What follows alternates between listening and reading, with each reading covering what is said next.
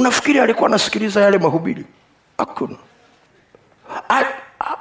Tuzungumze kile cha ukweli. Huyu ndugu alikuwa asikilizi mahubiri. Kwa sababu anajaribu kufikiri. Nyinyi wakina baba mnaelewa kitu ninachosema. Anajaribu kufikiri anaenda na nini nyumbani hana chakula. Umaye kufikiri wewe umeenda mjini angalau upatepate kitu kidogo inafika saa ya kurudi nyumbani huna kitu chochote ulichopata. Na unajua kule nyumbani wanakusubiri angalau kama basi uwezi kuleta samaki tatu leta moja. Petro amekaa pale anasafisha nyavu anawaza. Si mnajua alikuwa ameoa? Alafu sasa na mama mkwe alikuwa nyumbani. Anarudije hana kitoweo? Kama hujawahi kupita mahali pa namna hiyo huwezi kuelewa kitu nasema na kwenye familia kama tulizo nazo hizo inawezekana hapo ndani una wadogo zako. Wengine walikuwa wanasubiri tu uvue uuze warudi shule kwa sababu wamefukuza school fees wa unarudi nyumbani huna samaki. Wakati unahangaika hapo kusafisha nyavu unasema kwa nini kusiendelee tu usiku nikaendelea kuvua kuvua nisirudi nyumbani? Ina haya masaa kumi na mbili ya mchana mpaka saa ya kwenda kuvua tena inayapitishia wapi alafu gafula kuna mhubiri mmoja anaitwa yesu. Anakuja. Watu wanamfuata. Tu petro ananyanyua kichwa anamtazama. Anaendelea kusafisha nyavu zake safisha nyavu zake. Afu cheki kitu yesu alichofanya. Alienda moja kwa moja kwenye boti ya simon akaingia ndani. Ili aitumie. Na petro akampa. Wanafikiri kwa nini yesu alipomaliza hmm?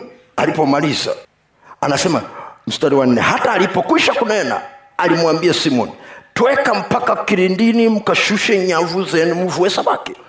Kwa nini? Kwa sababu amekuja kugundua huu jamaa mahubiri yote hayajamwingia. Wamaye kufikiri ulikuwa unataka kufanya hiyo biashara upate hela kwa ajili ya kodi ya nyumba. Na mwenye nyumba anasubiri niambieni akisharudi nyumbani. Akisharudi namna hii mekuja kutazama bwana zimeshapita wiki mbili wiki tatu unajua hata mimi ndio nilikuwa nategemea kupelekea watoto shule na wajukuu kwenye kodi hii. Kama uwezi bwana tuzungumze tu tupate mpangaji mwingine. Inawezekana hata mpangaji hana lakini anatafuta kukuwekea pressure tu. Sio kwamba hutaki kumlipa huna hela. Sio kwamba hutaki kumlipa. Umefanya kazi usiku kucha mchana kutwa haijazaa kitu. Bwana yesu asifiwe. Bwana yesu asifiwe inawezekana alikuwa anasumbuliwa na madeni. Anasumbuliwa na madeni. Inawezekana labda amevua siku mbili siku tatu hajapata tena. Anaambia si mnajua biashara yetu saa ingine umwezi ukiandama inakuwa shida kidogo kupata samaki.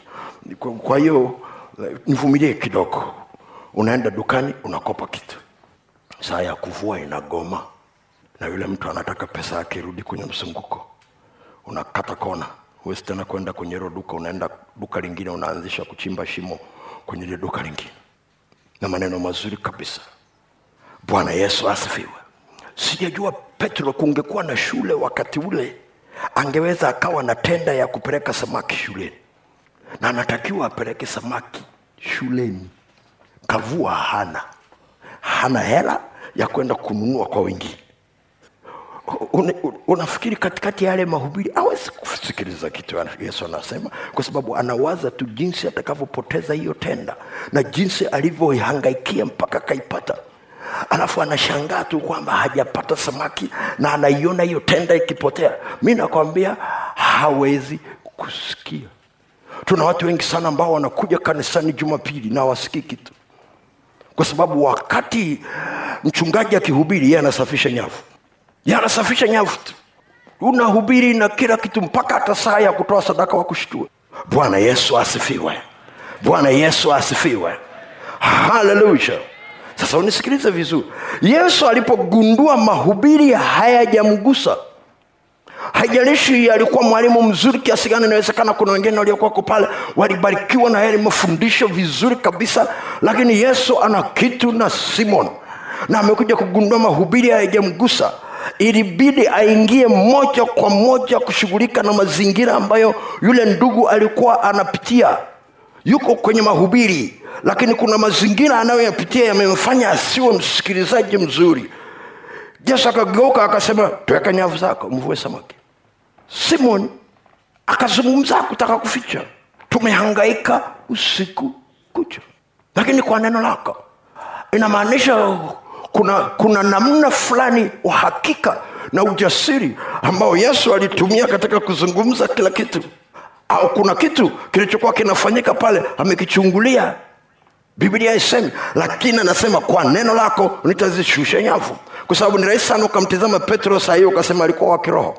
Hakuwa wa kiroho kabisa. Kitu mungu alichofanya ni kumpeleka yesu kwenye mazingira. Afucheki kilichotokea. Wakavua samaki walipovua samaki. Wakawa wengi kulikuwa na boti mbili. Akaita na wenzake maana na wenyewe walikuwa hawajapata. Wakajaza samaki mpaka zile boti zikataka kuzama. Angalia kilichotokea. Angalia kilichotokea.